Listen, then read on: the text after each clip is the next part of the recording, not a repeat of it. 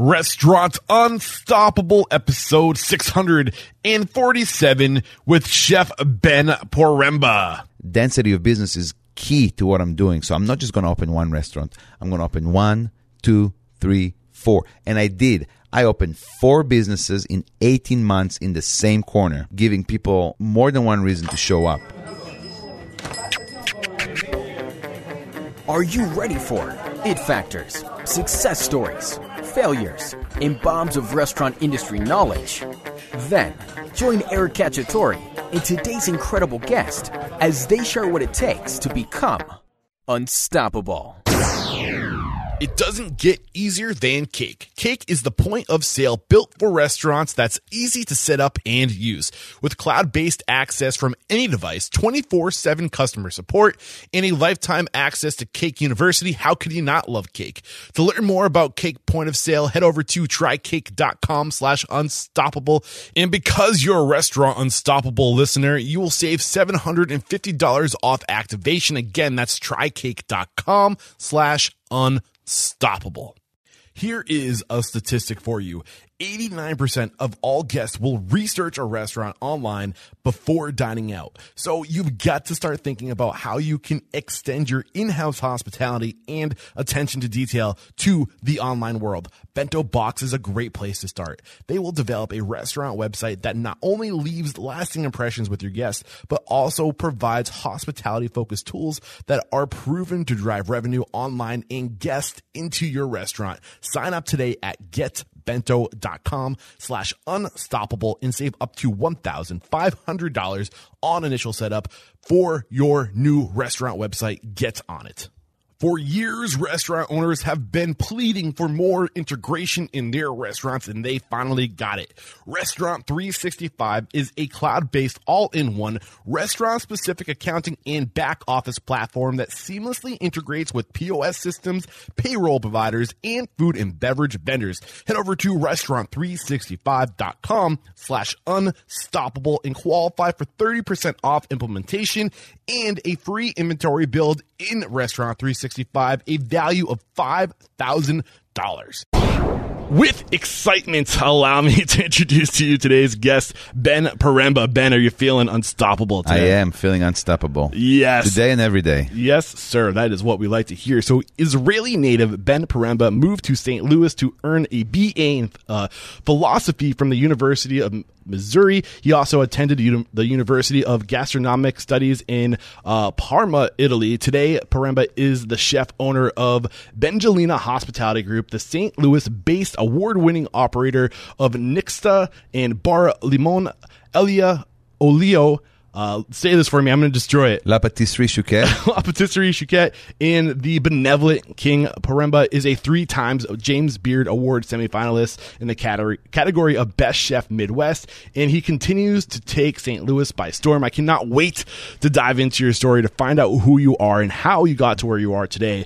But let's get that motivational, inspirational ball rolling with a, a success quote or mantra. What do you got for us? Well, our mantra for the uh, for our restaurant group is... Uh, Um, love of food, f- uh, food of love for the love of food. Food of love for the love of food. Dive into that. How does that resonate with you? Uh, it's it, there's nothing profound about this. I mean, we do what we do because we choose to do it, because we love doing it. Uh, and if we didn't love doing it, we wouldn't be doing it. So yeah. um, I think that's important to remind ourselves that. I remind myself that every day, particularly uh, since this industry is uh, is exhausting, right? You work long hours. Uh, you constantly uh, in mode of satis- you know trying to satisfy people. Uh, hospitality is uh, it takes a toll, right? So if you don't love it, don't do it. Mm, I love it. Um, and you mentioned, I, I think I picked up on my research trying to learn more about you that you believe that, you know, it came out in your, your opening quote that you got to serve food with love. Um, how do you take that same level of love that you'd be serving, say, your mother or your brother, family and friends in your home? How do you take that level of love and transfer that level, that same intensity of cooking to somebody that's a complete stranger? So you, you you nailed it. This is really um, the impetus to everything I do. Um, and maybe one of the only restaurateurs, maybe in Saint Louis, maybe in, in the United States, that attempted to open restaurant based on hospitality ideas of um, of serving people at my own home. I constantly say this to people, you know, you come to dinner at my restaurant, particularly my last restaurant, the Benevolent King, uh, and the idea is that it's ind- indistinguishable from me cooking you food at my own home, uh, complete with my mother showing up twice or three times a week with her cookies and, uh, you know, tasting things around and says, this is not good, this is good, this is not good, don't serve that.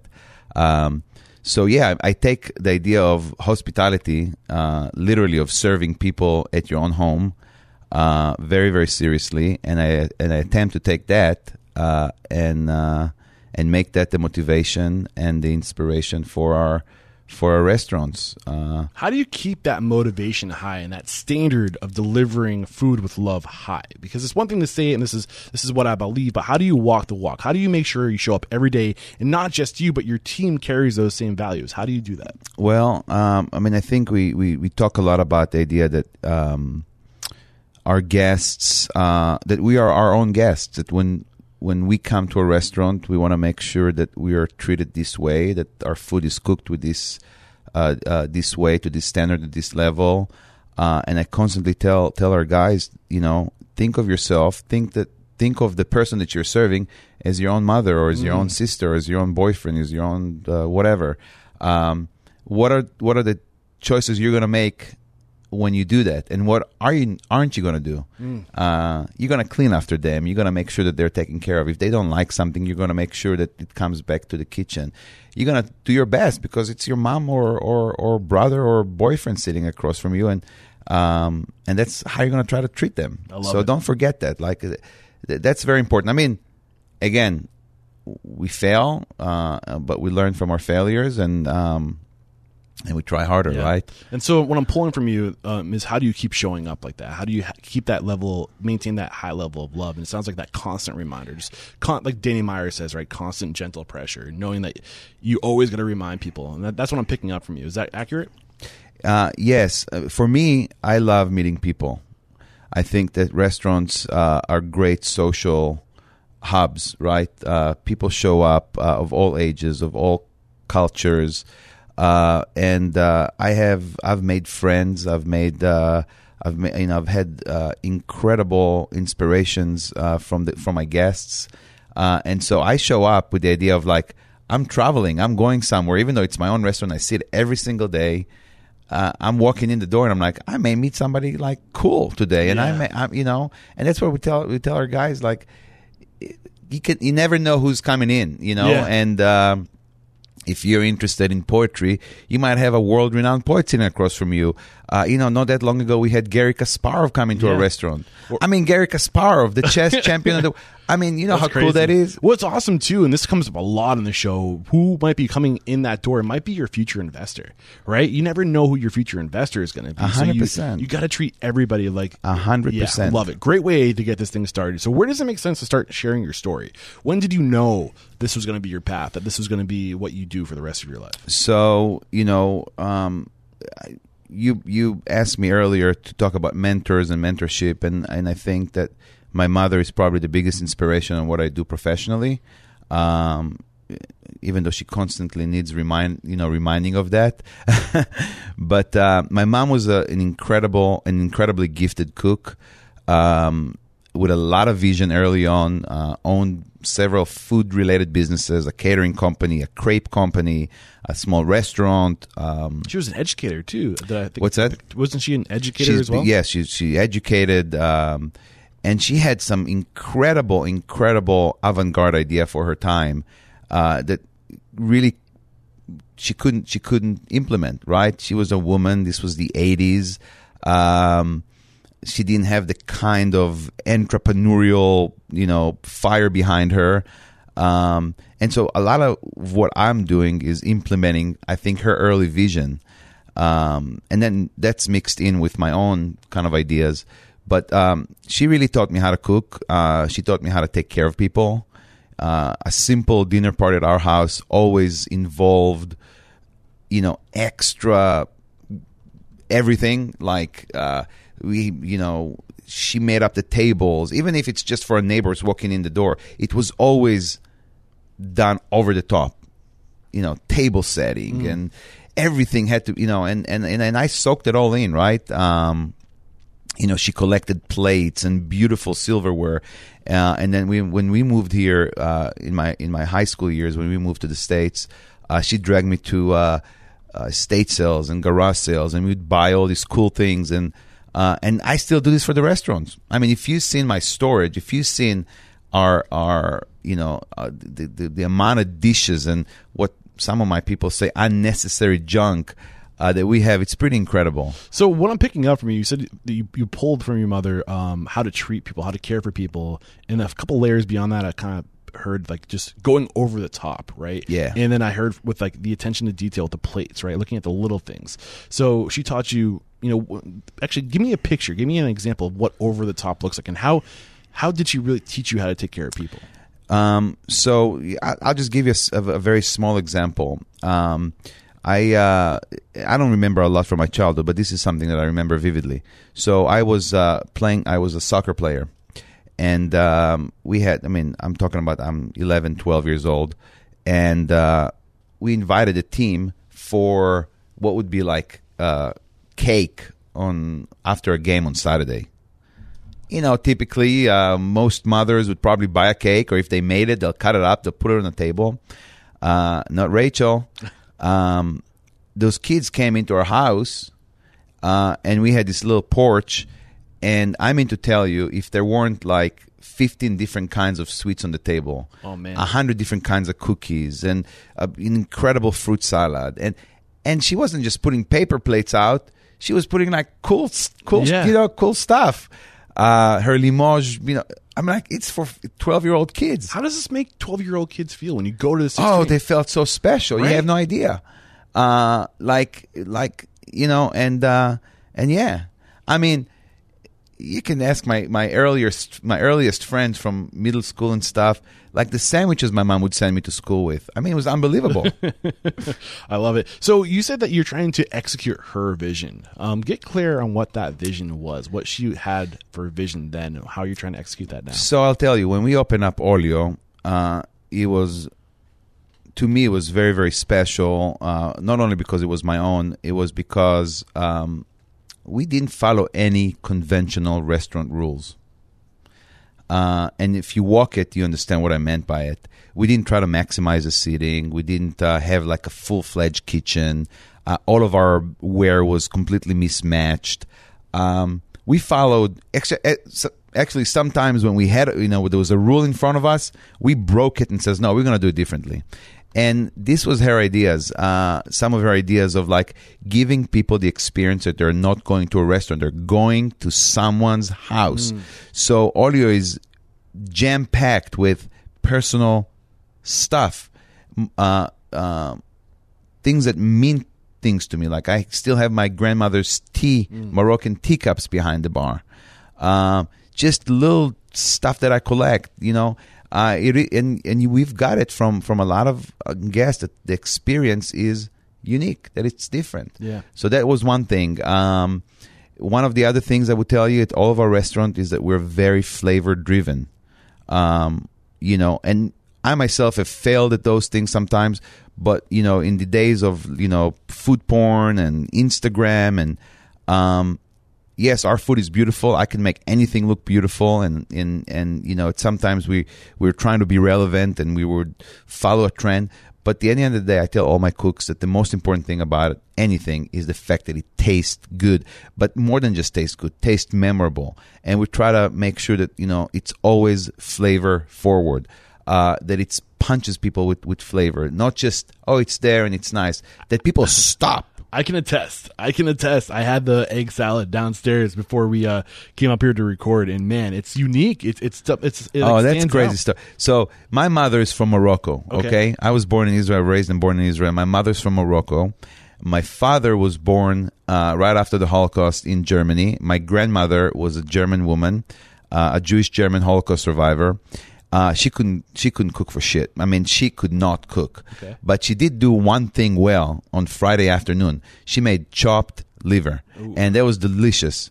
And uh, her recipe for chopped liver was frying a bunch of chicken livers and frying a mountain of onions, and then she would um, take hard-boiled eggs and uh, she would run all of it through a hand-held uh, meat grinder. It's like one of those things that latches onto so a table. So liver, onions, and hard-boiled eggs. All run through a meat grinder. I'm doing this. So as children, we could not stand the liver part of it. So my grandmother would take the hard-boiled eggs okay. and the caramelized onion, and she would grind them through the meat grinder and add a little mayonnaise, maybe a little mustard, and she would call it chopped liver without the liver. And I loved that stuff so much. And uh, when I opened up Olio, you know, this hip, cool wine bar slash Mediterranean restaurant, I'm like, I'm going to put this egg salad on the menu. And he wasn't. He went on the menu. Nobody ordered it. First two weeks, three weeks, nobody. So I told my cooks or the servers, start pushing, gifting it, just yeah. pushing it out, just give it to people. Anybody that comes in, put it on a piece of a piece of toast. Uh, we finish it with a little bit of orange, I mean uh, lemon zest and uh, chives. So it looks nice. It's fresh. It's mm. clean. It's almost like mousse, ethereal kind of texture. And uh, people started liking it. And then the next thing I did was um, I decided to call it Famous. And I put Famous and I underlined Famous on the menu. And before we know it, people start ordering it. Word gets out. People come for it.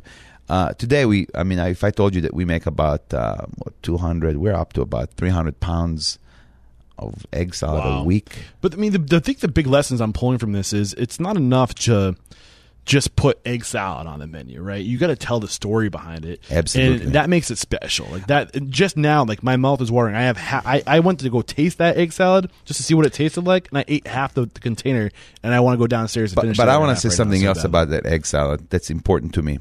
Uh, and it also captures what food and restaurant supposed to do.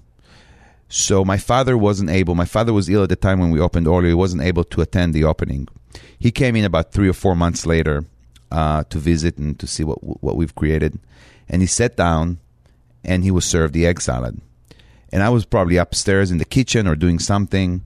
And one of the servers comes up to the kitchen and goes, "Hey, man, um, your dad is crying like he's bawling." And I'm like, I, woke, I go downstairs, what are, what are you talking about? And and I look at my dad, I go, you know, what the fuck is wrong with you, man? Like, why why are you crying in front of everybody? And he, he looked at me, he said, "I never thought I was going to have that flavor again in my mouth." Oh, man. That's it took me right back to my mother. That's awesome. Uh, and, you know, I always say that restaurants are supposed to do one or two things. They're supposed to give you an experience so special that it takes you, transports you to somewhere that you've been, or to take you to a place that you've never been, like a new world. So like the greatest, like uh, Alinea in Chicago. I, when I had that, I'm like, I've never been here. It's like going to the moon, right? Yeah. This is amazing. Uh, but at the same time, going and having like good fried chicken, it's like, oh man, I just remember. Like, those. That's what restaurants are supposed to do. There are little escapes, right? Um, they're supposed to be a place where you come in and you, you're able to just leave some th- stuff behind and enjoy. Yeah. Um, And if restaurants don't do that, they're not doing their job. Yeah, I think the other thing I pull from that story, too, is just the power. If you want to push something, if you think you have something truly special and it doesn't seem special, gift it, right? Get it in front of people and really put the emphasis on that thing. Uh, and th- that's added value, too. People love yeah. handouts, right? Yeah. Yeah. Um, okay, so let's get back to kind of your timeline. We've got some great value from that story. Thank you for going into that. Uh, but... When did you know that you were going to actually like commit your life to this? Because you went to school for philosophy. And right. So you maybe had a different path early on. When did you get back on this track? You know, uh, when I was in college, I was a nanny. Okay. Um, three girls. Um, and uh, their father. Uh, this was an incredible palatial mansion here in Saint Louis. Uh, both parents were physicians. The father was a true bon vivant, had an incredible kitchen. Um had an incredible wine cellar, and uh, one day he asked me to cook for him, and I did for dinner. And he came back, he goes, "Man, this was unbelievable. And uh, how do you know how to cook like that?" I'm like, I just I cook, you know, I cooked with my mother. I I traveled as as a high school student. My mom would send me places and um and cook with professionals. And he said, "You know what? You just I'll pay you extra to just cook for me every day." Here you go. And uh, he had an incredible cookbook library too. And that's the first time that I've ever seen Charlie Trotter cookbooks. And that really intrigued me. So you're in college at this time. You're I'm in college. eighteen, nineteen years old? Yeah, nineteen years old, nineteen, twenty years old. And uh, uh, I'm like, the, the, the, I got the bug. I want, that's what I want to do. I enjoy it. Um, I went to Italy uh, to to pursue a master's degree in food-related uh, um, subject.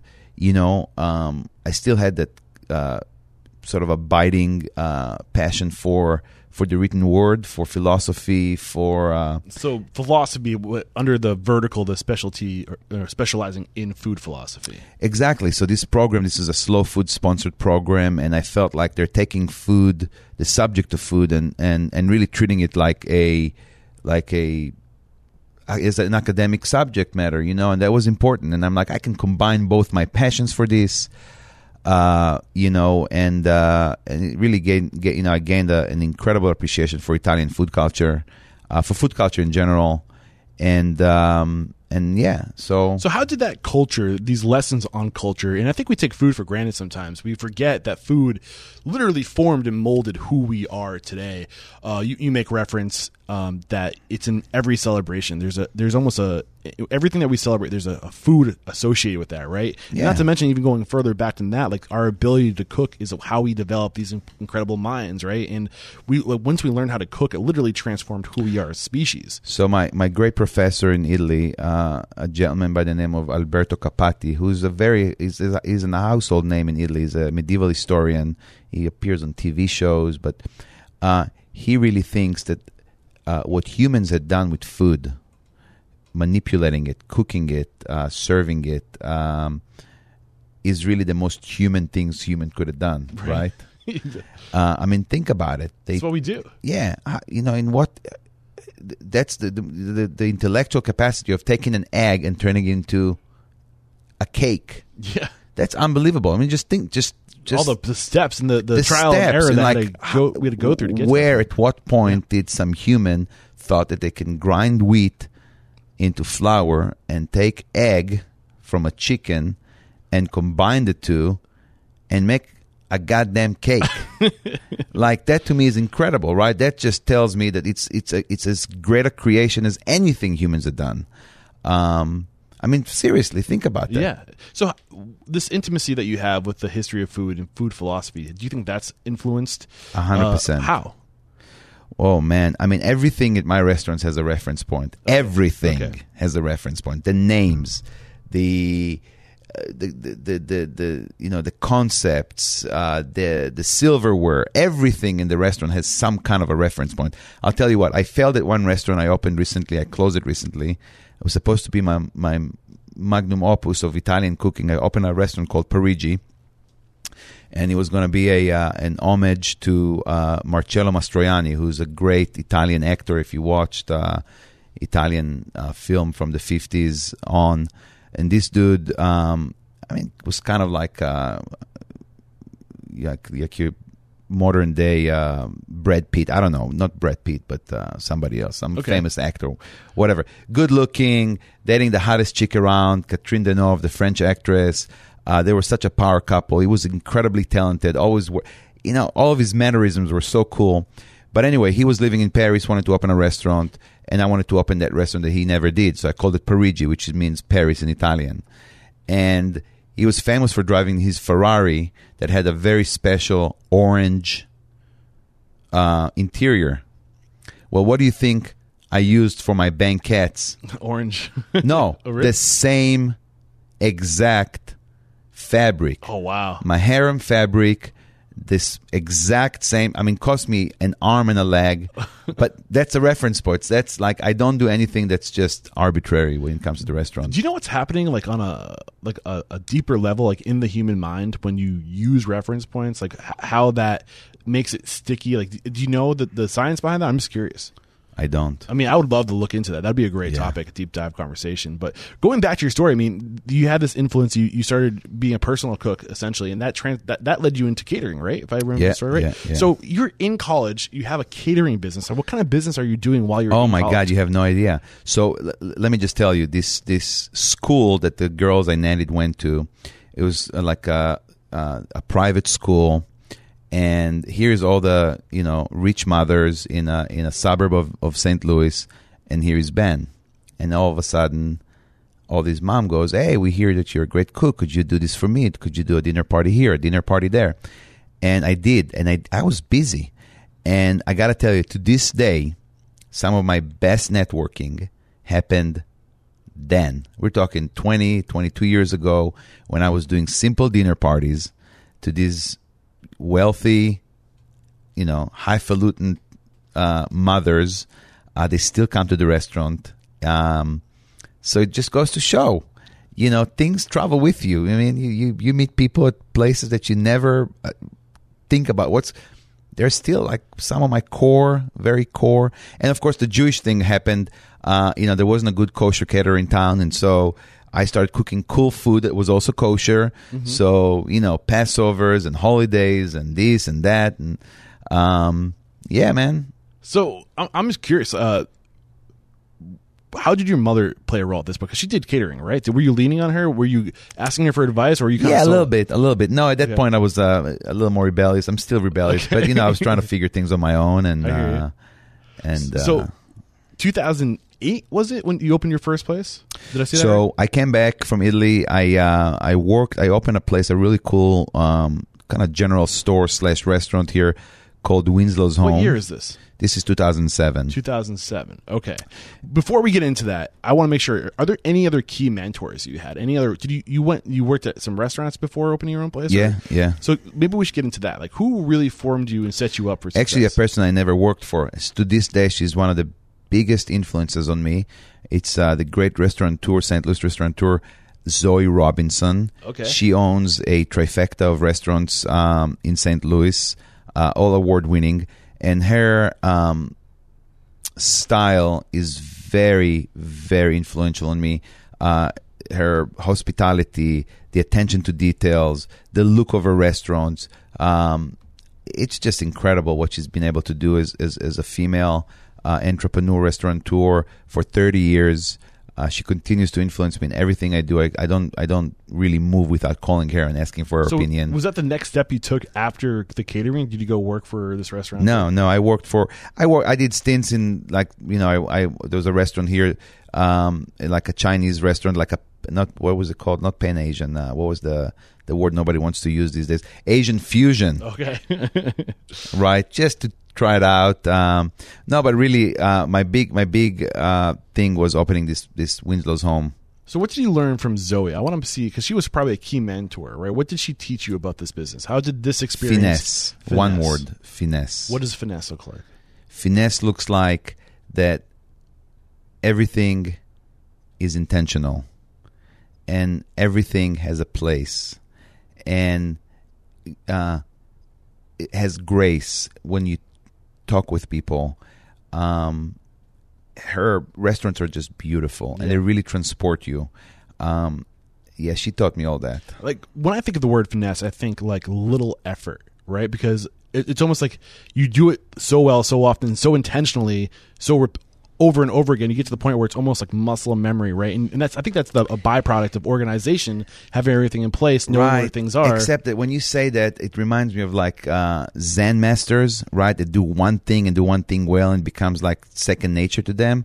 But this is this is not it. This is, when I talk about her finesse and what I'm trying to achieve, uh, there's kind of, um, there's a kind of Baroque thing going on. It's a lot. It's a lot. It's flowers, and it's linens, and it's artwork, and it's appointments, like uh, the glassware and the dishes and the forks and uh, and the matches and the postcards and, and the lighting fixtures and everything, you know, um, so uh, what what the what the servers wear, what they don't wear. Um, it's about, you know, you know, uh, manicuring their nails and, and, and about, you know, hiring uh, someone to teach them how to walk a room. And it's, it's, it's just, it's obsessing over, it's stage design. That's what it is. It's theater. It's stage design, you know, and that's what, I, that's the key thing I took from her. What else did she teach you? Um, oh man, she, if she heard this, she would be, uh, she would, she would, she, she claims that I'm, I'm her teacher. Which is funny how that how that goes, right? Um, I mean, uh, I think I think I think what I what I said earlier. That's good, that's, man. Uh, it's good. I'll take that. That's a great lesson. So when did you know you were ready to open your own place? I mean, you you did some personal cooking. You're a personal chef. You're catering. You worked in a couple of restaurants. You're like, I'm going to open my own place. How old were you? Well, here's the thing. I came back from Italy and I met this guy who also attended the same philosophy program that I did, and we decided to open a little uh, salami shop. Okay. Handmade salami. I, the first time I've had salami was in Parma, in Italy, where I lived. As a Jewish boy from Israel, we don't really get to have a whole lot of pork, and all of a sudden I have prosciutto, and I'm I'm like, what what is that? Like a pork and salt, and, and you get this product that's just ethereal, right? Mm. And um, so I come back and you know and discover that there's incredible pork, some of the best pork in, in the world is grown here in Missouri, and this guy is talking to me about it, and we. Um, have a little kitchen, and he's the artisan. He makes the salami. I make everything else around it, and we go. So you say he is this your business partner or the? Yeah, he's okay, a business gotcha, partner. Gotcha. Yeah, uh, his name is Mark, uh, and uh, we go to farmers market and uh, take a small loan from my father-in-law and uh, open up a little deli. And uh, first we were just, you know, it was just making the salami, and then we're making sandwiches and stuff like that. And at that point I'm like, I gotta open a restaurant. I mean, I have it. That's what I want to do. I know how to cook. I feel confident in my cooking. uh, I, I there's things I want to do. And you know, we've spoken now for about half an hour, forty-five minutes, I don't know how long. It goes fast. We're at uh, just about a half hour. Yeah, yeah. And um, and one thing we haven't even mentioned at all is is the location of my restaurant and where I chose to open it. We're still talking about the uh, salami, right? Uh, yeah. You keep going, sorry. So, well, I'm at the salami shop, and I'm like, I want to open a restaurant, and uh, I'm going to do it. And I'm not just going to do it anywhere. I want to do it in the city. I want to do it in a place that I think uh, deserve a little bit of life. And so uh, I opened Olio. Okay. Right here. So salami... Uh Bedou, is that that was the name of the, of yeah, the deli, right? Yeah. This is this still going today? Yeah, I'm no longer part of it. Okay, um, but they're just manufacturing salami wholesale. They they don't have a, a shop uh, where they sell the salami. So, were you a part of it when you opened your, your first restaurant, Elia? I was a part of it. Yeah. Okay. Um, what I'm just curious, like what was going on where you decided to leave that, focus on uh, your own project? Yeah, yeah. I, I, I felt it was really unfair. Uh, to spend all my time at the restaurant and none of my time at the... That's fair. And I don't think a lot of people would do that. Yeah. Um, so what was going on? What was that internal dialogue like? How did you... I mean, somebody who's listening to this right my, right now might be, you know, thinking about starting a, a different partnership or, or starting another project while they're committed to somebody else. Right. Um, I will tell you this, and I, I don't think I've ever said it publicly, and maybe that's a good time because it's been years now. Uh, I handed, literally handed my... fifty percent ownership of that business to my partner. I didn't get a dime from it in return. So I just said, why was that the right call for you? I call it cosmic karma. Call it like, hey man, you know, I've put my time in. I did it. I have my own thing. Um, here you go, man. Just it's your it's your show. He was the artisan, anyways. He was the one that got his hand. You know, uh, I worked my ass off for it, but. Uh, you know, at that point, it was his show. There's a lot of dignity there. There's a lot of integrity there. I hope so. You know, I, I think so because, honestly, like, if you're going to be, you know, if you're going to be walking away from a project, right, you made a commitment to that person uh, and you had a new passion, a new direction, right? Right. And you're walking away from it. So that, I think that is a, a great thing to do. Like, that's, you know, you're leaving this person alone. Like, I'm sure you had your own lanes and he had his lanes, right? So, right. I think that's the fair thing to do. Um, I think that now that I'm I'm in business for a while, I can tell I can tell you something that that's one of my. You know, we talk about what lessons can you teach yeah. your.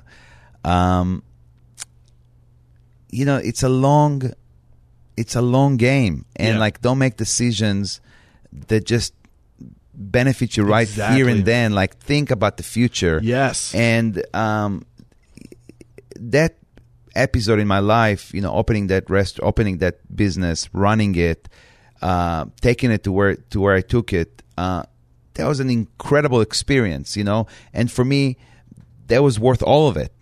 Um, sure, like some some person would say, well, you should have negotiated a harder deal and you should walk out of it with something. I mean, it's, after all, it's worth something.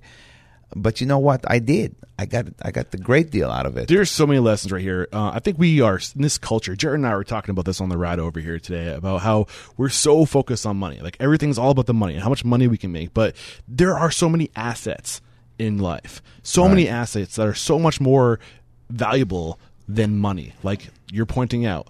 Knowledge, like relationships, like reputation. And all these things, money can get burnt overnight. Money can go out the, the window instantly. Right. Reputation, education, relationships, that's for life. That you can recover from almost anything when you have those things. So don't be so short-sighted. Don't look at what's the immediate effect of like, how can I be good, better off right now in this moment because of the money I have? How can I set up myself long-term with having a good reputation, having ma- maintaining these relationships, yeah. doing right by others, right? And I'm not going to sit here and tell you that I didn't make a million mistakes. We'll get into uh, those. That are money related, right? Yeah. Like things that I, you know, um, but I hopefully, you know, you get better by the day as opposed to, uh, and learning from those mistakes. Yeah, awesome. So. This is a good time to take our first break to thank our sponsors. We'll be right back and we'll start talking about how you pivoted and started focusing on starting this restaurant group. Cake makes it easy. Thousands of restaurant operators are using Cake P O S and loving it. With its easy, simple to use, and intuitive interface, how could you not?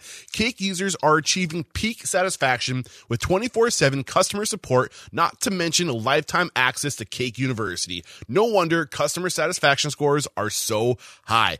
Everything about Cake is simple, including its P O S integration with Cake Guest Manager and Google Reservations, which basically allows your guests to book reservations or get on wait lists straight from Google Search or Google Maps. That's pretty rad. This simple integration alone has increased guest count by as much as twenty-five percent. To learn more about how Cake makes it easy, head over to try cake dot com slash unstoppable. And because you are Restaurant Unstoppable listeners, you can save seven hundred fifty dollars off activation for Cake point of sale. But you have to use my links. Again, that's try cake dot com slash unstoppable. All right, so we're back, and um, we just are about to get into you uh, forming your restaurant group. Uh, so take it from there. Uh, now, you, you know, you have this new focus. You, you're walking away from uh, the partnership with uh, your friend, the Salami uh, Market. I don't know what you call it. Uh, was it a restaurant or is it like a like a deli? A deli. Okay, cool. So take it from there. Cool. So um, discovered this incredible building. It wasn't incredible when I saw it. But um, I walked it, I toured it with the uh, architect, developer um, in this dilapidating, blighted corner of Saint Louis on the corner of McCree and Tower Grove Avenues. Um, and he's pointing out to the um, Art Deco qualities of this building that used to be a filling station. And he's telling me that he's developing all these houses and uh, that he needs a small little anchor and uh, a restaurant would be great. And uh, I immediately fell in love with this building. I don't don't ask me why. It was just a, a, a gut feeling for that matter. And it was so unusual, and it was unusual like, like I thought I should be doing. I didn't want to open a storefront for my first restaurant. Uh, I wanted to hit hard. I wanted to hit the scene hard. I wanted to be a name. I wanted. I was ambitious. I wanted to make noise, and I'm like, I'm not going to go into some corner store, front, something conventional. I got to do something super unconventional. And this building, uh, you know, fit my idea. Uh, but there was more to it. You know, I, I started learning about the history of this neighborhood uh, and how hard uh, it was hit uh, because of a lot of reasons. Uh, one thing we haven't even discussed is I'm very, very politically motivated. Um, and a lot of that plays a role in, in how I do things and how I, you know, uh, but I thought this neighborhood deserves, deserves a chance. Um, and, uh, and that's when like, I, I told myself, hey Ben, you're, you're more than just opening a restaurant. You're doing something greater. It, And when I say that, when I said that back in the day, I sound a little arrogant and a little, a little out of my, you know, like something I, you know, a little bit of a Napoleon syndrome. Like I'm doing these great things for this community. I am, But I didn't mean it in that in that regard. I meant it. I really, really meant it. I said, hey, I'm opening a restaurant in, in a place that nobody would. And I'm going to try to employ a lot of people from this neighborhood. And I'm going to try to, in my own little way, revive this neighborhood. And I and I was fully committed to this, uh, so committed that I knew very early on. And I and and and, and now I know that that's one of the real entrepreneurial aspects uh, of of what I done was I said density of business is key to what I'm doing. So I'm not just going to open one restaurant. I'm going to open one, two, three, four. And I did. I opened four businesses in eighteen months in the same corner, giving people more than one reason to show up. Like you want to show up for a fun, you know, for a nice little lunch at a Mediterranean restaurant, boom. You want to have a little glass of wine at nighttime, boom. You want to have a little coffee and croissant at my patisserie, boom. Uh, but also, do you want to have the most expensive meal in Saint Louis, one of the most um, impressive wine lists? Uh, you could do that too. Boom. And that was, yeah, and that was, um, that was really ambitious. I got to tell you, that was ambitious. So, I had nobody, very few people uh, that, people believed in me, mm. uh, but believed that this could become what it has become. The people that really, really believed in me are now my business partners. Those are the couple that came into my salami shop, and when I told them about it, they said, you drive it. We'll be there. We'll be there to support you. How far was the salami shop from where we are today? About ten minutes. So it's, it's pretty much in the same community. No, no, it's no, not. not. Saint Louis is very, it's like a fiefdom. I'm from all New these... Hampshire, so ten minutes is like next door. Yeah, me. no, there's all these little neighborhoods, Got little you. blocks, little municipalities. Um, I mean, I could go on and on the business side of things. I, I really was thinking about it from a business perspective, even though it sounded at the time that I was just an, a hungry cook wanting to open his own restaurant, and I got a great deal doing so. Uh, but it, I, I really, really looked at it. I knew the proximity of the highway. There was, what was the perspective? What was going through your mind? Why why was this so... It was all working in my mind. I had this puzzle that was... It was working. I saw it. I saw what the neighborhood was going to become. I really did. So what was Honest the economic to God, state I mean, of the it, neighborhood before you got here? As you're moving in, where was the economic state of this community? Uh, I, I mean, this neighborhood didn't exist. I mean, it existed, but... I mean, there was drug dealing going on. By any statistics, between nineteen seventies and two thousand, this was one of the most crime-ridden blocks in the United States of America. Wow. Um, I'm not taking credit for myself. I'm just saying that I was part of a greater movement to do urban renewal in this neighborhood. And we were so committed to this that, you know, recently we just bought this building that we're in, where we opened a small little market and coffee shop um, and moved our offices to um, because I heard that someone was interested in buying this building and opening an urgent care or opening like a uh, H R block here. And I'm like, uh-uh, we can't let the, the quaintness of the neighborhood um, go. So we, we went out of our way and, and you know, probably overpaid for what you know for the building, and but we're glad we did so. But there's not enough people who care and who are willing to stand up and be an advocate for the community and defend the community and keep the community a community, right? And I think the big thing I'm pulling from you is that it's not enough just to open a restaurant in a community. You need to open a restaurant or a business, for that matter, as part of the community, interwoven into the community, mm-hmm. and with like with not uh, like.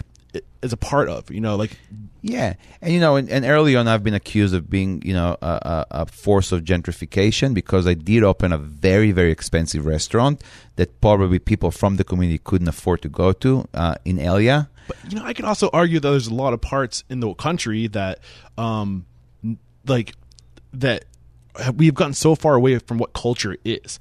I think I, I'm not really proud of what America, what American culture became for a certain period, right? Mm-hmm. Really got really, really far away from uh, craftsmanship, right? And just right. going to the corner and buying some cheap stuff. Like you need right. to inject culture back into communities, right? So I mean, there's a there's a little bit of a give and take there. Would you agree?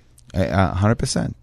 And and my, my thing was, hey, I'm not just opening one restaurant here. If I had to, if I had done that, uh, those uh, I guess characterization or accusations maybe maybe were legitimate. But I was opening several businesses with several different at several different price points. I'm going to give you a, a, a quick statistics. eighty-five to ninety percent of the people who work for me, okay, live within a three-mile radius from the restaurant. That's awesome. So whether they lived there before, whether they moved here so they can be close to work, that means that they are now interested in the neighborhood themselves because they live here. Yeah. Um, and that's that's a huge that's a huge thing, you know. Uh, I'll never forget that four months into opening the restaurant, and nobody could tell what the restaurant was going to be, right? Um, whether it's going to be successful or not. I mean, it's still the kind of... But I'll never forget that it was a Saturday night, and I was looking at my at, at this parking lot right there. And um, I saw a half a million dollar worth of cars in my parking lot in McCree Town. And I said to myself, that in and of itself is an accomplishment, because these people would have never, never showed up here unless there was something here for them. I love it. To come to. And so that was, that alone told me we're onto something, you know.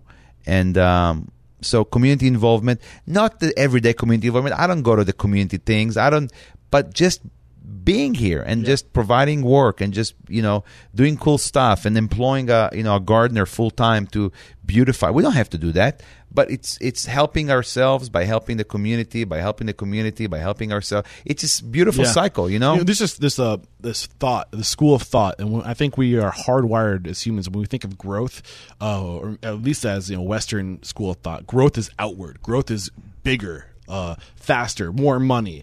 Uh, that's growth. But growth, real true growth, comes when you go deep, right? When you put that, don't you don't put that that energy into the limbs that go out. You put that energy into your roots to make your roots, your community, the foundation stronger, your people stronger. And when you build everything up, you know, deeper in and around you, like that, re- that results in lateral growth. That's the that's the outcome of doing the little things right and putting the energy into taking care of the people right immediately in your community. Not that's profound. Now. I never th- I never thought of it in the in in the in, right? in, in that and way. But that's what I'm picking up from you. It's almost like the Zingerman's effect, right? We have Zingerman's in Ann Arbor, and right. they chose to, you know, instead of doing uh, Zingerman's delicatessen all over the place in every, you know, city in the country, they said, well, why don't we just do a Zingerman's Roadhouse, a Zingerman's Coffee House, and the, let's just make this block, this corner, the best corner in America, and look where they are today. I mean, I right. think they're doing like twenty-five million between right. their restaurants and right. all the other businesses by investing in the people immediately, like on their block. It's so powerful. It's the hard way, and that's it's what we've done. The hard way. That's really it's what right we've way. done. Yeah, I, I mean, it. we have a restaurant uh, that's that's not far away from here, um, another restaurant, but six out of our seven businesses are within our, you know, are right here in that corner. Um, Yeah. I, I, so let's get into the detail. How did you pull it off? What did you start doing in your business from day one? I mean, what were your biggest challenges on day one? Like, I think, well, the biggest challenges are everybody's challenges. Cash flow, uh, turnover, uh, satisfaction, uh, labor costs, the, the, your, your typical restaurant business problems. I think what I had done um, early on was to... Sell, sell is the wrong word, but maybe sell. Okay, let's use that word. My vision for my restaurant group and for my neighborhood to the key people that worked for me, right? I, they believed that they were great, that that we're onto something great and special, and they were so committed. And I had a, a, a, a, a my original opening team was incredible. They're still incredible. The team I have today is still incredible, but the opening team was a really, really special, gifted group of individuals. Um, How did you find these people? Did from just from around, you know? Yeah. They're they're they're you know, and, and many of them went on to do some great things on their own, um, great accomplishments, and um, and I think that was a foundation that we are special, and there's nothing cocky or arrogant to say that we are doing something special. Um, you know, I, it's like it, I, I treat the restaurants like like they're my children. Like I have daddy daddy goggles on, right? Sure. I mean, I think that my restaurants are great. Yeah. uh, and when they're not, I close them, and I have done so. And I I was I was in tears, and I and I, and I lost money, and I lost reputation, and I lost. I want to get into that because I think we can learn a lot from the the, the closings, things we did, like not necessarily wrong, because we learned things from the, through those experiences. It's not the end of the world. Um, but what I'm pulling from you, what made uh, you a, a success early was that that original that original opening team. Uh, you're only as good as the people you surround yourself with. Mm-hmm. So how did you attract onto yourself these people? What were you doing? You, you said the word sell. You had to sell the vision. You had to sell the the, the values of what you were trying to do. And a little caveat there, to sell is human, by the way. Like that word has a lot of negative energy around yeah, it. Yeah, that's but right. We all sell. We, it's we yeah. we're selling our opinions, our beliefs to right. everybody every day. We that we all do it, so it's not that bad of a thing to say. Uh, but what, how are you selling it? How did you get these people on your team? How did you surround yourself with this greatness? Well, I think um, personal example was important. I think they they. watched me work and watched the food I was putting out because I was in the kitchen at that point, right? Uh, watched my determination, passion, right? my passion. Uh, man, I, I'm a crazy bastard. I mean, I, you know, uh, I was crazy. I, I still am, but I was really, really. Give me really, an example of what made you so crazy. I don't know. I mean, it's just this, this, this obsessiveness about little details, and when things weren't done right, I would explode and. Um, And I'm, you know, I'm tame, and I'm, and I'm, and I'm confident in, in, in what I'm doing right now. I was very insecure, right? And I was afraid. This was my first restaurant. Everything was on the line for me. And mind you, I was, you know, underslept. I had a, I had a newborn baby. Uh, I was never home. Uh, so the con- I'm just giving you the context, right? But I was, you know, a Nazi when it came to like little details. Don't fuck up the details, yeah. like. Thumbprints on a plate and a herb put in the wrong place, and um, you know, I have these little things in, in at Elia where I want people to, uh, what, you know, uh, you know, black napkin if somebody's wearing a uh, if a, if a, someone's wearing a black suit or a woman's black, wearing a black dress, or little things for their purses, and if my servers wouldn't give it to them, I would explode like what. It's but not, that shows that you but let me care. Just tell you, you know? Yeah, I cared. I really did. It came from care. It didn't come from just. You know, but I will tell you something. Um, what right now? What the biggest lesson I learned, and I, I now now it is my new it's, it's my new gospel, right? Is we are just cooking for people. We're not saving humanity. Nothing that what we do is really that profound, like a surgeon or like a soldier or like a firefighter. We are not that profound, and that's my new gospel. And I'm telling my guys, it's okay to make mistakes. It's oh, unless but, somebody has a peanut allergy in your restaurant. Yeah, that's right. That's true. Yeah. But you know, but that's my new thing. Like it's okay. We, but I, not to the point of like, don't care, don't try, aim, aim, aim. But if if if we make a mistake because we made a mistake, it's okay. I yeah. mean. But I think the big We're thing just I'm, cooking for people. Yeah, the big thing I'm pulling from you and what how you were able to attract onto yourself these people and retain these people is that, that you know, not too long ago I posted this this uh, video on Instagram asking people what passion means to them. Like, what is passion? Passion is a really weird word. I think a lot of people just throw it out there like, oh, it's passion, but what the hell is passion, right?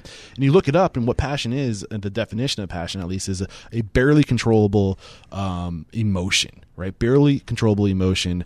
Uh, and when I think of passion, um, when you think of emotion, emotions are contagious. Emotions, you know, when you're enthusiastic about something, and I think enthusiasm is an emotion, right? And when you're enthusiastic about something, and when you're passionate about something, and you care about something, those are emotions, and emotions are like transferable. Whatever I feel, whoever's immediately around me, and if I'm the most like energized person, I'm gonna lift everybody up to that energy. I'm gonna, I'm gonna.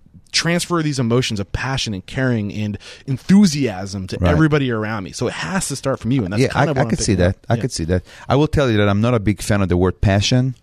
Neither uh, am I. That's why I made the video. Like what? Like what the hell is passion? Well, I, because I'm I'm I'm I'm very being uh, of uh, a, a different, you know, speaking. This English is my second language. Um, passion, and I know etymologically is related to passive. You know. And there is an element of passiveness about passion. Uh, you hit it, you hit it on the head. It's uncontrollable. And I like the word enthusiasm and charisma and intentionality. And so I'm a, an excitement. And so I think those capture what what I have, um, as opposed to passion, right? Uh, and I, and I don't know why. I always yeah. I, I was had had, a, had an issue with that word, but um, but the reason why this this word enthusiasm came into the forefront of my mind is because I recently interviewed Johnny Caraba, um, Caraba's Italian Grill, yeah, and yeah. he said, you know, do everything with enthusiasm. Yeah. And to me, that's that word enthusiasm should right. be re- should replace yeah. passion, because it's that energy that that yeah. of caring, and like that when you're enthusiastic, it shows, it it, it, it you know bursts out of you, right? And right. everybody that's around you is affected by that enthusiasm. Yeah. Um, okay, so moving on. Uh, when did you know it was time to go? Anything that's worth talking about this this first restaurant that you opened? It, I'm, I'm a little confused. Was it Olio? Because they're right next to each other. Your first they opened at the same it, time. At the same exact time. Same exact time. Okay, well that, that's... And they're related. They share a kitchen in a way. They, they're very related. Okay, got you. That's another thing that, I mean, we already talked about, like, all these restaurants are within how many miles? There, there are two that are... Or, I'm a mile. The yards, four, yards away. The, the original. But you have a couple that are a little bit further, right? Or one or two there? O- only one. One, okay. So they're all here. Olio's there. Behind it is Elia. Yeah. Across the street from it is La Pâtisserie Chouquette. Across the street from La Pâtisserie Chouquette is Nixta Bar Limon. And across the street from that is where we're sitting, A O and Co. Okay, beautiful. So we'll try to get some photos of all these places for the, the B-roll. You heard that, Jared? He's back there. Yeah. So um, I think that's a lesson in itself, that the, the impact of opening restaurants in close proximity is you, can, you can't be in a million different places at once unless they're all right in yeah. one place, right? And I've learned that lesson. Yeah. So a few years ago, uh, I felt more than unstoppable. I felt invincible. And, um, you know, and the phone starts ringing. You know, hey, come to a restaurant in my development here. Why don't you come to L A? Come to New York. Come to Denver. Come to Austin. Come to Miami. Uh, come to the suburbs. Come yep. to this. Come to there. Replicate this. We'll give you money. We'll... Wow, I felt good. And... Uh, And uh, there was this building in Clayton. Clayton is this um, uh, business center of Saint Louis. It's one of the most affluent communities in Saint Louis. Um, it's where all the lawyers have their offices, and all the, you know, it's a business. It's the county seat. And there was this um, nice apartment building, this luxury apartment building that had a super cool lobby on a second floor that was overlooking a park. And it was beautiful, man. And uh, it had a curse. And everybody told me, hey, Ben, this building had, has a curse. All the restaurants that opened, they're closed within two years. And I'm like, fuck that. I can do that. I've done fucking Olio right here in McCreetown. And I hired this great architect and negotiated an incredible deal. And collectively, uh, this restaurant was like, a million, over a million dollar. Wow. And I was so obsessive about what I picked for there. Was this Par- or Par- Parigi? Uh, Parigi. P- Parigi, thank you. Yeah. Okay, keep going, sorry. And brought in one earlier mentor of mine, uh, a, a chef by the name of Ramon Coffey, who uh, is an African-American, incredible story, uh, and brought him to chef at my restaurant, hired a manager who was a... Uh, F and B director at some fancy hotel in Chicago, brought her down, um, really, really thought that this was my breakthrough. This is where I'm making money. This is where I'm like tripling and quadrupling my net worth. This is where my restaurant is going to be this famous, uh, and built it to look like it was on the Italian Riviera because it was all a yeah. temple to Marcello Mastroianni. Hired this artist to do these murals like the Sistine Chapel on, on, on the ceiling. Um, with pictures of Marcello and like fashion and art, and the place the place was gorgeous in my mm. opinion. Uh, opened up on a on a good note. We're really busy, and then just died. What happened? I don't know. A million things happened, uh, but I can't really point at one thing in specific. I mean, I could tell you that the parking was kind of an issue. So knowing what you know now, if you could like point at two or three or maybe even four things, knowing what you know now, that probably wasn't helping the situation. What were those? So we can avoid these situations in our own life. I, I actually have a, a really big lesson. The lesson is identity. Um, I think that restaurants and retail shops and anything you do should have an identity. And the identity could change, just like a person, right? You start off as something, but evolves. It you evolves and it grows. But if you don't have an identity, if your customers don't really quite understand what they're walking into, that's a problem. And Parigi was built like a temple, like a modern temple. It was not like, you know, ostentatious, but it was built like a temple. And I think people felt really uncomfortable there, even though I wanted to be like classic. I didn't want to, I told my chef, I don't want anything inventive. I just want a classic, classic, classic. I want a piece of roast chicken. I want a steak. I want mashed potatoes. I want like simple pastas. I don't want to invent anything. I want to, I want it to be a tribute to classics. And I think that was part of it. Like, what? And why are you calling an Italian restaurant Paris? People ask me, like, what, what? What's that?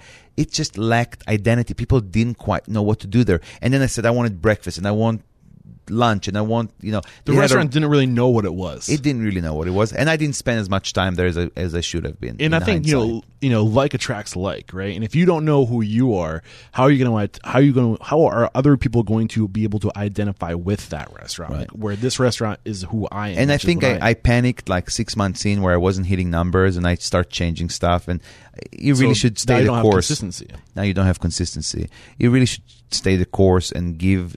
Um, And give it time. Give time. To how much time did, did the life of this restaurant go? Three years. Three years. Which is a long time. Yeah. So how long did it take for you to say maybe this is like? When did you really start to?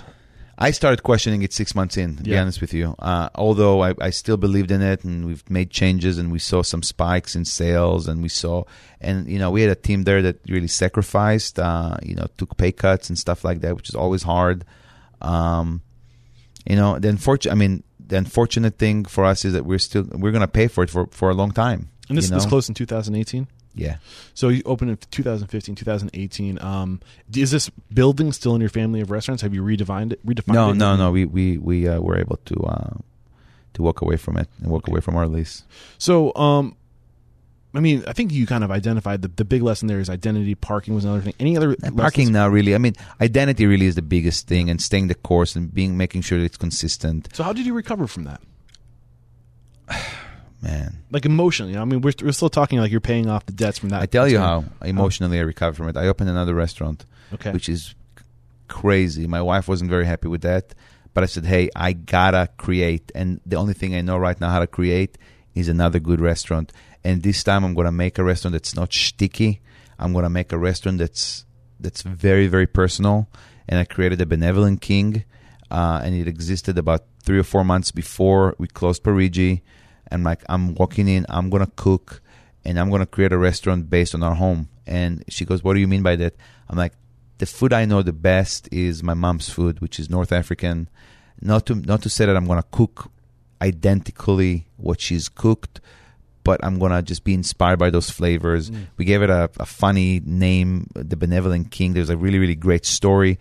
Um, you know, it's it's named after the Moroccan uh, king during during World War Two, who is known in the Jewish community as the Benevolent King because he refused to uh, have the Jewish community uh, wear a yellow patch uh, as directed by the, uh, by the French uh, Vichy government.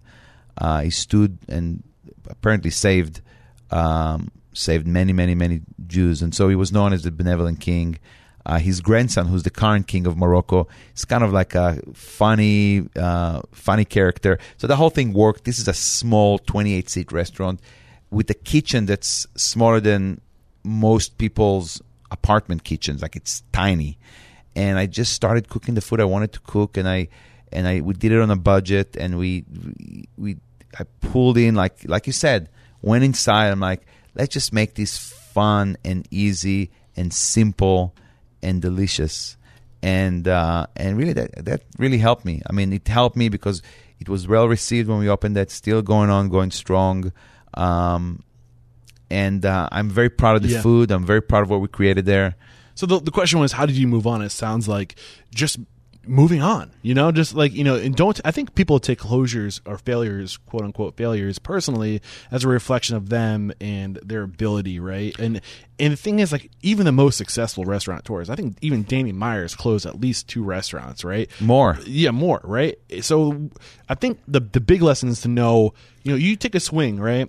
Um, you're going to miss. And I think it, when you miss, it, I think it's sometimes you got to say, maybe I should, you know, maybe this is a bad analogy, but I think the point I'm trying to make is if you don't hit it out of the park, you know, it's going to be okay. Right. Uh, move on and know when to maybe play a different sport so, if you keep on missing. Right? So I actually reflected on a lot. And, and recently a friend closed a restaurant and really took it hard. And I think there are business failures, and you should not be a, you know, and he was listening to all this self-help bullshit and, oh, it was not a failure, blah, blah, blah. I'm like, no, yes, it was a failure. It wasn't a personal failure. It was a business failure. Some businesses fail because of personal dumb mistakes. If you go, you know, if you get drunk and if you don't control your costs and if you, but there are honest business mistakes. Sometimes there's no rhyme or reason. You just didn't hit it. You missed. You yeah. missed. Yeah, and that's fine. And so you want to learn what the business mistakes were. You want to learn if you had any personal mistake that contributed to the business mistake, and it's fine. But define it as what it is. Don't try to wash it with something yeah. else. I oh. think some people get good at failing too, and they recognize and because they, they failed before, and like I've been here, okay. like and I'm not going to ride this out for two more years. So check this out. So Danny Meyer is from Saint Louis, yeah, and I've had the privilege of meeting him, you know, a couple of times, and actually had a. One time I had a quick quick conversation with him, and he told me something amazing about failure and about hospitality. And he said that, you know, when you fail as a restaurant, you really are given the opportunity to show your human side. And he said that at his restaurants, they got so good at correcting mistakes, correcting failures, that sometimes they're tempted to make mistakes on purpose. Because he said, you know, take Gramercy Tavern, you know, if somebody like, you know, if a server dropped a glass of wine on on, a, on somebody's, he said, man, we go out of our way, dry cleaning, gift cards, just like we are just... R- He calls it writing the end of the story, right? What's that? You can always write the end of the story. Yeah, he goes, we've got so good at correcting mistakes and making the people that we offended our biggest fans yeah. just because, just, you, you know. Show them how much you care. So much, exactly. Yeah. So yeah, it's I, that's kind of interesting, right? Yeah, I love it, man. Um, so one other thing you, you mentioned actually when we walked in here, you said uh, one thing you're learning how to do now or you're in the process of doing is, or you've done Um, is removing yourself from the business. Um, you wanted to talk about that. So what does that well, look I, like? Yeah, well, I thought that where we're sitting, uh, your listeners, you know, maybe you can take a picture and, sh- and put it and post it up. But we're sitting in my new office, which it overlooks Olio and Elia and overlooks the corner, right? Uh, and I, I, I sit here at night a lot of times during the day when I come in, and it really... Uh, just exemplified uh, something that restaurateurs should do mentally is really remove themselves from the restaurants um, because you get a different set of experiences, uh, a different set of observations. Where you're in it, uh, it's very, very easy to miss certain things. But when you're out of it, you, you start noticing things that you may, may, may have missed being in it. Uh So I think that's a really, really important it's perspective, lesson. Right? It's get, perspective, yeah. um, and it's it's developing this critical eyes without being judgmental, right? So when you're in the restaurant and you're there every day, you're just judging everybody. Why are you looking like that? Why is my table's not clean? Why is this? And that's just it's it's it's judgmental, and as opposed to being critical and productive, you know. Um, so yeah, perspective. Yeah, you're right. Got it. Anything we haven't discussed up to this point? We've been kind of jumping around a lot, but we've gotten a lot of value from this conversation. Is there anything that's near and dear to your heart? Anything that you you wish we brought to the table that hasn't been brought into the table yet? Um, I, I don't know. I don't know. You're doing a great job. Um, I mean, I, I try to ask all my guests. It's something I'm trying to be better about. The, the mission statement is to inspire, empower, and transform the industry. So how have you transformed? Who are you today versus the man you were in two thousand seven when you opened your first restaurant? Um, who am I today? Well, I'm seventy pounds heavier. um, I, I got to think about that for a second. I will tell you one thing in the meantime is that I think that it's super important for uh, restaurateurs to inject their hobbies and their personality and their personal interest into the restaurants. So, for example, I'm a huge reader. I'm a big, um, you know, collector of antiques and art. And if you walk in my restaurant, you just see it. And again, I go back to this idea of like, I'm inviting people into my living room. Uh, and I want people to understand who I am and, and what I'm interested in. And so I think that it's super important for people to do. So not in a kitschy, salesman-y kind of way. Uh, Why is that so important? You, you mentioned the, the because the hospitality. That's what we do. That's yeah. our business. You know, our business Intimacy. is hospitality, yeah. and and like how how more hospitable can you be than when you receive guests at your own home? Yeah, that's the mantra. That's right there is what we do, and we still fail at it. I gotta tell you. I mean, it's still hard. You know, it's we gotta work at it. Uh, even though it should be the most natural thing, right? It should be natural for us to open the door and say, welcome to our home. Uh, want a drink? You know? So what's the future look like for you? What's what's on the horizon? Oh, man, I'm aggressive. I'm ambitious. I want to open more restaurants. I want to open more more businesses. And how do you plan to do it differently? Or how, how have you evolved from the past experiences? How do you want to evolve and continue to do what you do, but even better? Um. I mean, I think that now I have I have some business acumen. I think that I understand uh, what kind of questions to ask, what kind of things to look at. Um, you know, you, you, you've nailed it. Uh, concepts are only good if you have the right people to operate them. Mm-hmm. So right now, instead of looking for the next restaurants, um, I'm looking for the next person that mm. I could create a business or a concept around. Yes. I have a hundred million concepts, man. I have a bank of ideas for what I can do. You know, if I had a hundred million dollars, I'd probably open a million concepts. I have so many ideas. Uh, I'm relentless when it comes to that. But that's not enough, right? Uh, they're not just going to show up. You really got to, and, and what we're trying to do is look within. Who in our company is ambitious and an owner-like, has owner-like tendencies and sensitivities, sensibilities, not sensitivities, sensibilities to to run their own business. And the, our idea is let's coalesce around that and, and, and, and do our next concept based on the people that we have. Or if we meet somebody. or So really, the concepts are there. We just need to plug in the right people. So and we're not going to open a new concept unless we have the right people to to open it with. Yeah. Have you ever taken the, the thought of, okay, we have this person, what's their idea of a concept? What do they want to yeah, do? Yeah, a lot of times. Absolutely. Yeah. Yeah, I love it. Awesome stuff. So I'm going to come back to that question, the transform question. You said, you, aside from the seventy pounds, we've, I mean, I'm even fifty pounds every year, like I think starting this podcast. Uh, what is one thing that you've done or how you've transformed? Like who, how are you a better owner and operator today versus who you were then? Uh, I think I'm a little more relaxed. Mm. Um, a lot more secure in what I do. Why is that important? Uh, it's just important in personal personal communication. I think that you know uh, when you when you're insecure and when you're fidgety and when you worry about other things, you're not focused and, and your delivery, especially. I have I have several um, blocks. Right, English is not my first language. I, there's a cultural block. Uh, my wife is a deaf person, so there's also this kind. So the way I communicate is much more blunt and direct because, mm-hmm. like, th- when you when you're dealing with a deaf person at home, you can't really have a lot of nuances. Yeah. So I'm very blunt and very direct, and people can take it the wrong way, and people misconstrue what you say and what you demand from them, what you expect from them, and so having a, a little more of a of a relaxed uh, demeanor um, allows me to deliver things in a in a much more productive uh, and less offensive way. Yeah, maybe makes you much more pleasant to be around. Much, exactly, yeah. You got it. You yeah. got it. Yeah. Um, um, I really have taken the idea of not just cooking food, but cooking up this neighborhood uh, to heart, and and I'm looking at our neighborhood and, and trying to figure out what other things we can do here to to continue to build it. Awesome. Um, charitable work, uh, not in the sense that I'm going, you know, uh, to a soup kitchen every weekend, but really identifying things that are close to my heart. And as a business person, how can I live intentionally? Be what's the be, word? Uh, finesse. Yeah. Yes. Yeah. Exactly. Yeah. So you know, we're we're big proponents of the farmers market and and some art, inst- you know, uh, the arts and art institutions.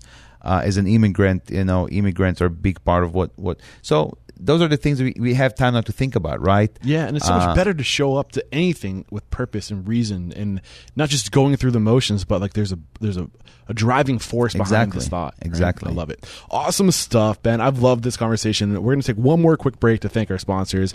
We'll be back to bust out a quick speed round. So this probably does not come as a surprise to you, but as you can imagine, I look at a lot of restaurant websites because I'm constantly researching my next guest, successful restaurateurs, and you'd be surprised how many of those people have Bento Box websites. I mean, I almost know instantly when looking at these websites because they're always so stunning, and they always check every box, everything that a good restaurant website should have. These websites have them, and it's because they're going to Bento Box to get the work done. And not only will Bento Box leave a lasting impression with your guests, but Bento Box websites come with hospitality-focused tools that are proven to drive revenue online. With Bento Box, you can easily update menus, promote events, share press, sell gift cards, take catering orders, and book private events directly from your website. Bento Box puts you in control so you can focus on what matters most, your restaurant. Bring your restaurant hospitality online with Bento Box by signing up today at getbento.com slash unstoppable and save up to one thousand five hundred dollars on initial setup for your new restaurant website.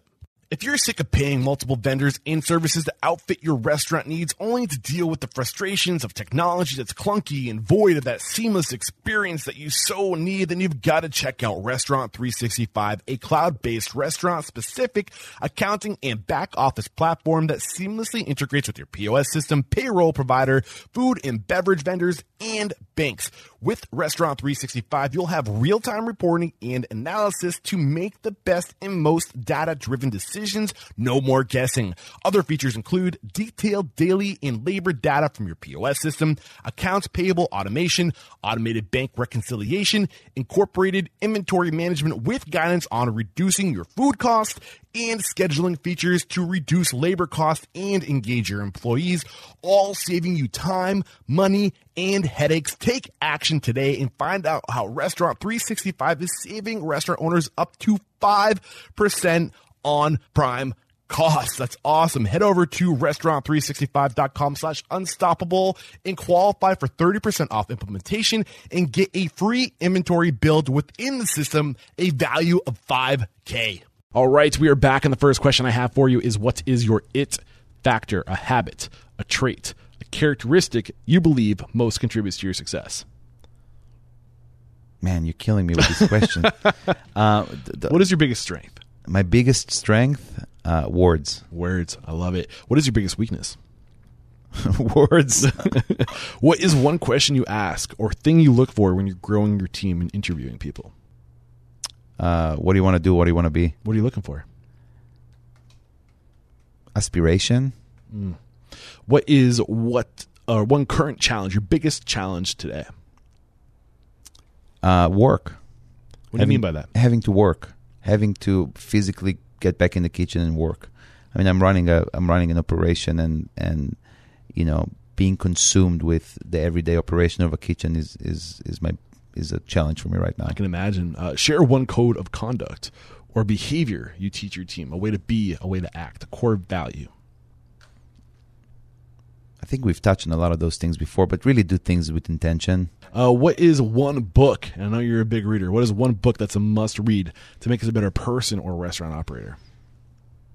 As a better person or restaurant operator. Well, I have this book sitting right on my on my desk that I yeah. go back to. The biggest cynic of all times, La Rochefoucauld, was a French aphorist, uh, biggest cynic of all times. I'm just going to do this for the camera. I'm just going to open anywhere, okay, and just pick something up, okay? Anything, right? Yeah. Right now. Weakness is the only fault that we are incapable of correcting. One more. It is easier to be wise for other people than for yourself. Oh, man, I love this. And I know we're in the speed round right now, but weakness is the only thing that we... Say that one more time. Can you paraphrase it better? Than, it's basically, we can't correct weakness is what the paraphrase, yeah, right? That's exactly right. I agree one hundred percent with that. I think a lot of people try we to... You should make, embrace it. Or just know what your strengths are, yeah, and, and surround yourself with people who are strong where you're weak, yeah, right? Because we're not meant to be alone. We're tribal animals. That's right. We need, we're better as a group. So don't yeah. try to be strong where you're weak. It's okay to be weak. Accept it. Don't correct it. Yeah. And in our, in, in our, in our world, I mean, I think it's important to really identify what people's are strength and, and play to their strength. Yeah. You know, um, I love it, man. Great yeah. stuff. Okay. Uh, what is one thing you feel your restaurant, or sorry, restaurateurs don't do well enough or often enough? I'll say that one more time. What is one thing you feel restaurateurs don't do well enough or often enough?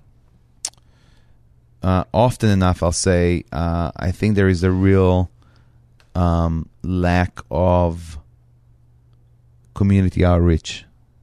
I think people do it because it, it suits their publicity, but really understanding that as a restaurant, we have a, a way and a place and a platform to reach a wider audience. And we should talk about current events and things that people too too scared. Oh, restaurants are apolitical. Or I'm, the, you know, the no. Boston Tea Party started in like in a restaurant. That's exactly right? right. Sorry, I cut you short. No, no, you're right. And so I think restaurants are too timid or too. Um, And they a lot of I, I hate to say this, and I hate to to, to kind of bash some of my some of my uh, uh, co-restaurateurs. Uh, a lot of people do it now because it's because it's easy and it's just a publicity stunt. And uh, I say do it. Do you mean do like you know publicity or yeah, like say oh waves? we uh, donate our Tuesday okay. sales to this cause or that cause, and it's very hard to decipher. It's a marketing expense. It's a marketing experiment, yeah. and and I would I would suggest like in, in like in, in life when people wear things on their sleeve, be cautious of what their intentions are. Yeah. Like if you do things under the current, that's great.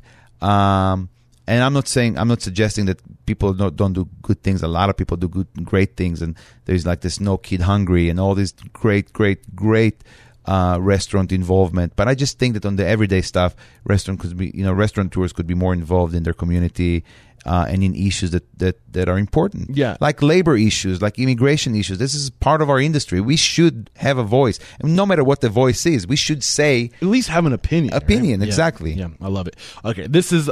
Actually, one more question, and then we'll bring the, the last question. But uh, what is one technology you've adopted within your four walls that has had a huge impact on your operations, communications, profitability, profitability, efficiency, anything along those lines? Technology? Yeah. Human resources, man, not technology. Hiring a great operations manager. I love it.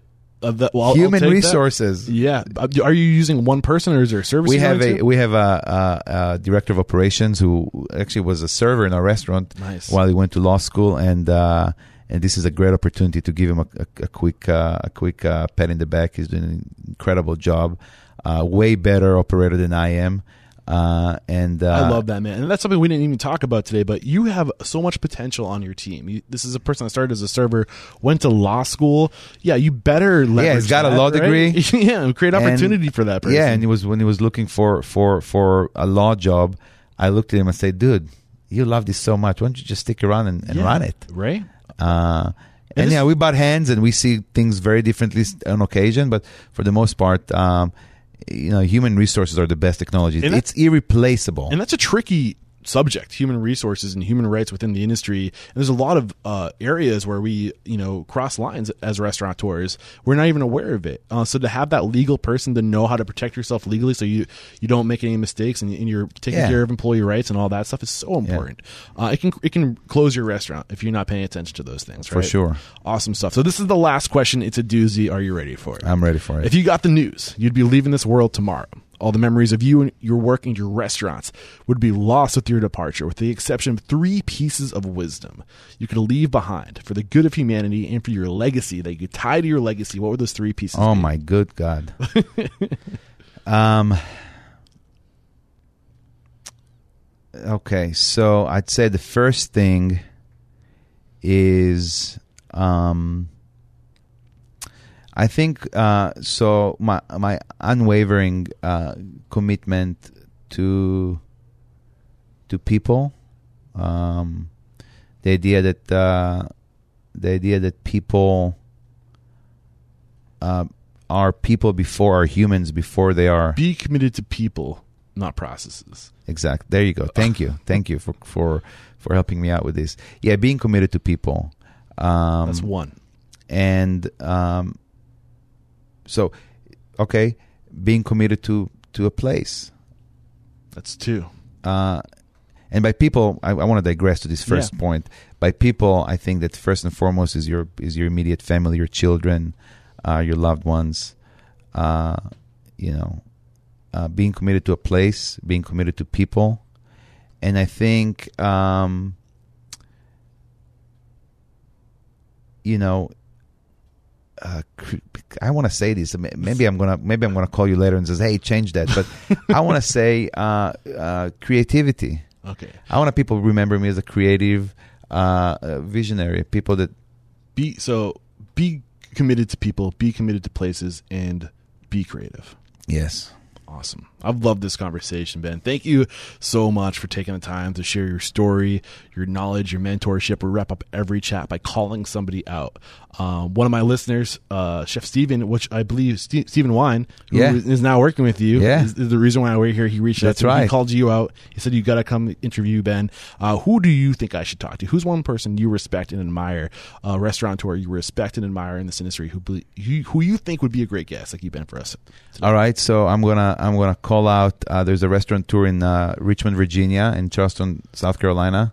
His name is uh, Johnny Javos. He has an empire, an empire of fifteen restaurants wow. and, and markets. Uh, his daughter, uh, Stella, worked for us. Uh, he has a Greek rest, you know, his Greek restaurants. Um, he has been here a few times, visited with me. Uh, The man's got it, man. He he's just he's just he's so easygoing. Uh, he's you know he, he's so business savvy.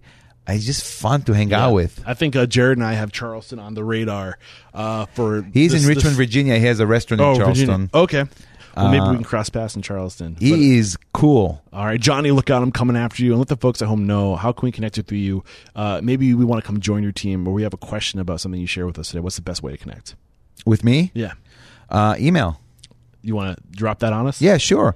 Uh, Ben, B E N, at Benjalina dot com. B E N G E L I N A. Awesome. I'll have that in the show notes. This is episode six forty-seven. We'll have a summary of today's discussion, as well as a link to any product, tool, or service you've mentioned. Uh, again, Ben, thank you so much. Well, man. Thank you, man. I enjoyed it there just is... as much as you did. I'm going to go. I, I, I got I got so much to think about today. There is no questioning, my friend. You are unstoppable. Cheers. Cool. All right, there's another one in the archive here at Restaurant Unstoppable. Thank you so much to today's guest mentor for sharing your story, your knowledge, and your guidance. We're all better because of it.